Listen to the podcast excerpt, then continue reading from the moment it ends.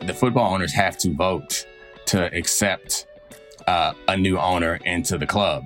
So even if uh, Dan Snyder wants to sell the team to whomever he wants at whatever price he, he wants, he can't. They'll stop him. And uh, that like helps to protect the culture that they want to continue to perpetuate and also helps to protect their franchise values because the, the last thing they want to do is Dan Snyder to sell his franchise for cheap. I'm Chris Hill, and we are kicking off a week of episodes related to the business aspects of Super Bowl 57. And it starts today with the man you just heard. Domonique Foxworth is a writer and contributor for ESPN. You can see him on any number of television shows on the network.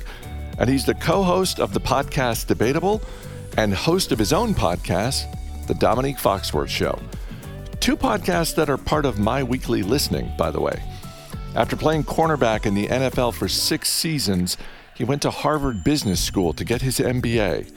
I caught up with him a few days ago to talk about that decision, his thoughts on the NFL's enduring popularity, as well as what he's going to be watching for during the big game between Philadelphia and Kansas City. But I started the conversation by asking him about what is, to me, the most interesting part of his playing career. Because off the field, Domonique quickly established himself as a business leader among both fellow teammates and rival teams. He was the youngest player to be elected vice president of the NFL Players Association Executive Committee. And I wanted to know what it was like to face off not against an opposing wide receiver, but against the NFL owners.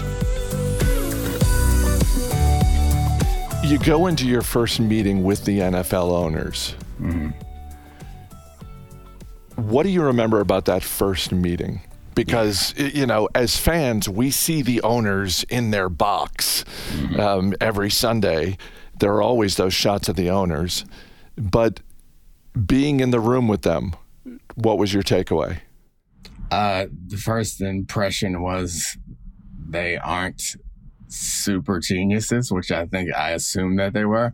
And this is probably, uh, you recognize, or you would have known this maybe, but as a 23, 24 year old, um, football player, I assumed that given how successful, financially successful they were, they must have been just as, as intelligent as I was athletic you know, like the, and then I realized that no, they aren't. And I, I don't mean that as like an insult. Like it's not that they're dumb. They worked, many of them worked hard and, and they're very smart, but I expected a room full of Bill Gateses and that's not what I was met by, which is, was encouraging f- for me to realize that, um, their luck or their success was a function of probably some hard work, a lot of luck and randomness. And that's why they're there, which to me meant that I wasn't going to be outmatched in those rooms to say I obviously have more experience in certain places and I have more experience in other places. So that was the, the first initial thing after the meeting. And I was nervous a bit going in there, but after the first time sitting down with them and having uh, conversations about league wide issues, I remember leaving and being like, oh, okay, this will be fine. Don't have to be so nervous next time around. Yeah, it was. Yeah, it was. It. The the nerves went away almost immediately because we would have these conversations, and I would be like, "Oh, yeah, that that seems reasonable, but like this isn't." Uh, yeah, and no matter you would, and you always recognize that some people are comfortable in the weeds and some people aren't. And there are many of them that weren't, which uh, again is not meant as a judgment of them, but that was the place where I was least equipped at the time. And I, like, I was cr- cramming, trying to figure out the things I needed to understand. But it, it was interesting to see that they all had different skills, strengths, and weaknesses. And there was no, like charisma and was like the strength of some of them, which I hadn't expected. And like as I get older and I, have um, spent time around other like people who run major companies, I, I've come to realize how valuable that is. And we don't consider that. We we think of all these other hard skills when it seems like in many cases, the soft skills are the things that uh, separate people. When your playing career was over, you went to Harvard Business School to get your MBA. At what point in your playing career did business school enter your mind as an option once you were done playing? Um, so it's it's a kind of a sad story, but I guess it was triumphant in the end. But um, I played. I got drafted by the Broncos. I played well there for three years, and then I was coming up on my fourth year, and that's a contract year. That's kind of a pivotal year. Um, if you have success and you can get a big second contract, then you're set. If you don't play well, um, you're likely out of the league or your second contract is meager and uh, by comparison, obviously. And then you're once your career is over, you're looking for other opportunities. So I got traded on week one. Um, actually, that was the week Gene Upshaw died, the prior week, and I was supposed to be headed to Gene's funeral when Mike Shanahan, the coach of the Broncos, called me up to the office and said that I was getting traded. So I instead was on a flight to Atlanta to play for the Falcons um, the year after Michael Vick went to jail, and I thought they were going to be pretty terrible. So like it, it became pretty clear to me that it was going to be hard for me to have the type of success I needed to get that second contract. So that's when I was like, hmm, let's take a look at some business schools because I had I had decided already that I was not going to be um, the guy who's just like a I don't know, a guy who's just uh, a journeyman um, grabbing a, a, a contract here and a contract there is not something that I wanted to do. So I was kind of contemplating what would happen if this season didn't go well. And one of the options on the table was um, business school. And the season ended up going well. The Ravens paid me a big contract, and I had fallen in love with the idea of going to business school. So a few years after after I played for the Ravens, I decided to follow through and go to business school. While you were at Harvard, working on your MBA, what did you think you were going to do with it? Did you did you think in terms of the investing world, the business world? What was the plan post Harvard? Um, funny enough, the plan was anything outside of sports and football specifically. Was that was the main reason I wanted to go because I kind of had some judgment of the people who couldn't break away from sports. And like, yeah, once you're done playing, you go talk about football, you go write about football, you go coach football. And I was like, no, I'm more than that. I can be something else. I end up now back at ESPN doing those things. And I, I think more than anything, was just like insecurity that drove me there because I had made enough money to put me in neighborhoods and, and circles with people who had some professional success that um, that kind of made me feel insecure. Honestly, uh, I'm at a point now, obviously, where it's like the things that I've accomplished in my life are nothing to be ashamed of, even if it hasn't been like through conventional means. But one of the most important things about going to Harvard for me, I can be honest about it now, was being able to go to like kids' birthday parties and chat with the parents and and not feel like I'm the dumb jock. It's like just so you know.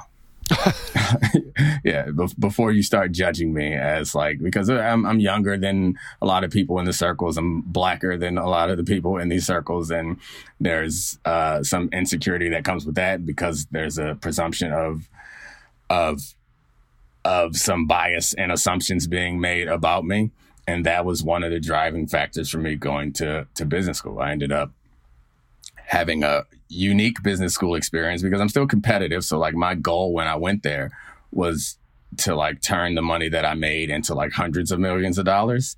And surprisingly, I left business school less competitive and and less like money hungry than I think I was when I, I went in. You've seen football from pretty much every side. You've played it. Um, you've been in the negotiating room with owners. You've you, you've seen and experienced the NFL warts and all, and you have also talked about and written about issues related to physical and mental health. Uh, insofar as um, the NFL as an institution contributes to them. With all of that as set up, does are, are you at all surprised by the enduring popularity of the NFL? because I can think back less than a decade ago when concussions were coming to the forefront as a talking point in the media, and there were people predicting, you know, this is the beginning of the end for the NFL. And from where I sit, it's never been more popular. Yeah, that's from where I sit also. Um, I can't say that I'm surprised uh, because we, I mean, we love it. It's it's a unique game. I think is uh, relative. If you think about like um, soccer, basketball, lacrosse, hockey, I don't know, all those games are the same game. you know, if you think about it, it's like they're the same game. All the players on the field or court play the same position. Like we we give them different positions, but they all are capable of catching, shooting, rebounding, passing, screening, all those things. And I think that leads to like some simplicity. And in football, it's not like that. Like I could never play offensive line, but I'm on the same field with them, and I could never play uh, quarterback. And there are things about the the complexity of the game that makes it incredibly interesting to the most like analytical minds. It like stimulates that part of you if you want it to. Then there's also the like the physicality that we all, eh, no matter how like um, thoughtful we want to pretend to be. We all like to watch a fight every now and then. you know, like no one's no one's uh covering their eyes when they drive past car accidents. Like we we like that brutality. It's not a coincidence that MMA is becoming more and more popular. Like those are things that we enjoy and if you can have both of those things in one place and then multiply it by the like the genius accident of having all football games be on Sunday, like that that communal feel i think is something that we also crave. It like feels like something that you need to do if you want to be a part of like like mainstream american culture. Obviously not everyone watches football but all of us know about it and we all know what monday night football is. We all know that there are games on sunday and it's part of uh yeah as we get like less and less, I think, connected in so many ways. I think that's one way that uh, we still find ourselves coming together and connected. So I, I think uh, all those things together, like, make it so maybe in hindsight, it's obvious that football wasn't going to go anywhere and is not going to go anywhere. A few months ago, I uh, was talking with Mark Cuban on the show, mm-hmm. and uh, for context, when Mark Cuban bought the Dallas Mavericks, one of the things he did early on in owning that team was he sort of thought in terms of like how as I can uh, you know how can I as the owner uh, help make this team a more attractive destination for free agents. And he looked around the locker room, he looked at the practice facilities and said, I can throw money at these problems. And very quickly, the Dallas Mavericks had top of the line locker room, state of the art practice facilities. Where you and I live, Domonique, uh, the local professional football team is reportedly up for sale. Mm-hmm. And uh, let's just say, for the sake of argument, that Jeff Bezos decides he wants to own the Washington football team. Is there something similar that he could do if he wanted to take that approach? Or, knowing what you know, having been in the rooms uh, with NFL owners, is the culture of NFL owners as a group such that there's only so much a single owner can do to ingratiate himself or herself to players to make that team a really attractive destination for free agents?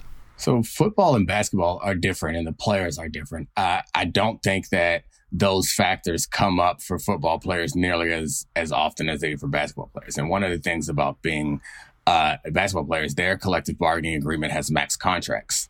So if there is no negotiations on how much you can make if you're a star free agent. Like the max contract is the max contract. Like you might be able to make more if you stay home, or if you stay at, the, at your team, but you can make the same amount no matter where you go.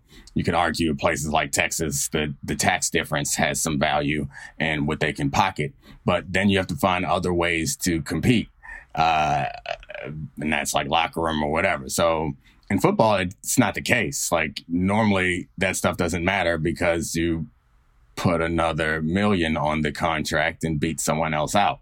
And so with the salary cap, no matter how much money you have, that advantage can't be gained. And I think that that's probably, I certainly wouldn't argue against investing in your facilities, but that's not a, it's not a real, um, strong barrier. you know, like everybody can do that.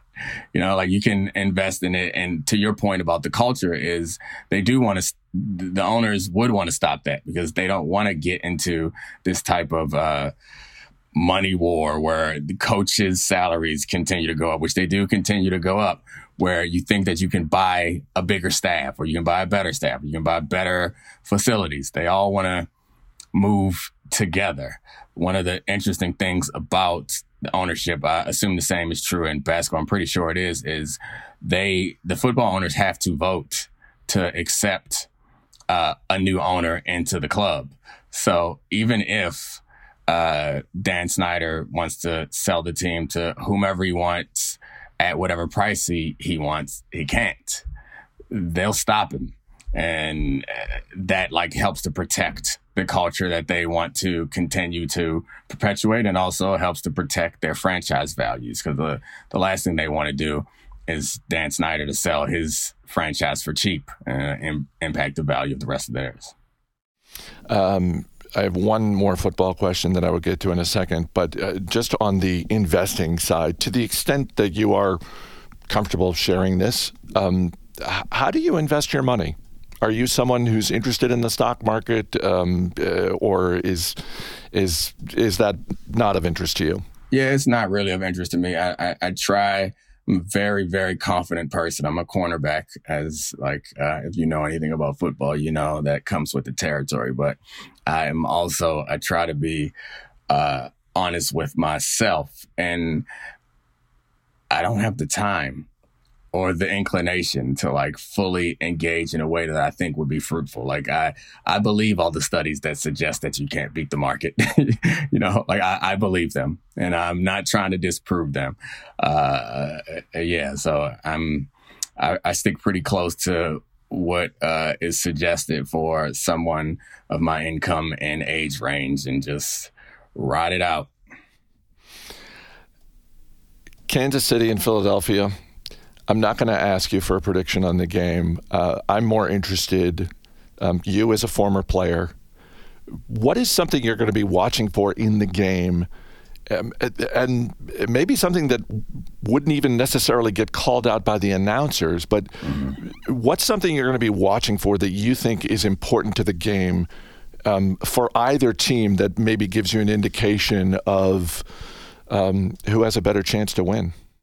Yeah, I think it's line play, honestly, which is not fun or interesting. Chris Jones on the Chiefs, uh, what the Eagles are going to be able to do with him, uh, how well they can block him in the passing game, and then probably more importantly, the running game, which is more um, important to the Eagles, or excuse me, yeah, more important to the Eagles offense than anything is the effectiveness of the running game. Then on the other side, Patrick Mahomes' offensive line is very good, but they haven't faced a defensive line as good as the one that they're going to be facing against the Eagles. And the one time I've seen Patrick Mahomes have a bad game, it was because his offensive line got destroyed in the Super Bowl um, against uh, the Buccaneers. And that offensive line was full of backups and was heavily depleted, and they were going up against a great defensive line. This is not the same. The Chiefs learned that lesson and and have um, invested a ton of resources improving their offensive line. But this D line against the Eagles is going to be really good. So to to figure out what happens there, and then you compound that by the fact that Mahomes has a bit of a bum ankle. Uh, and I think that'll decide the outcome of the game.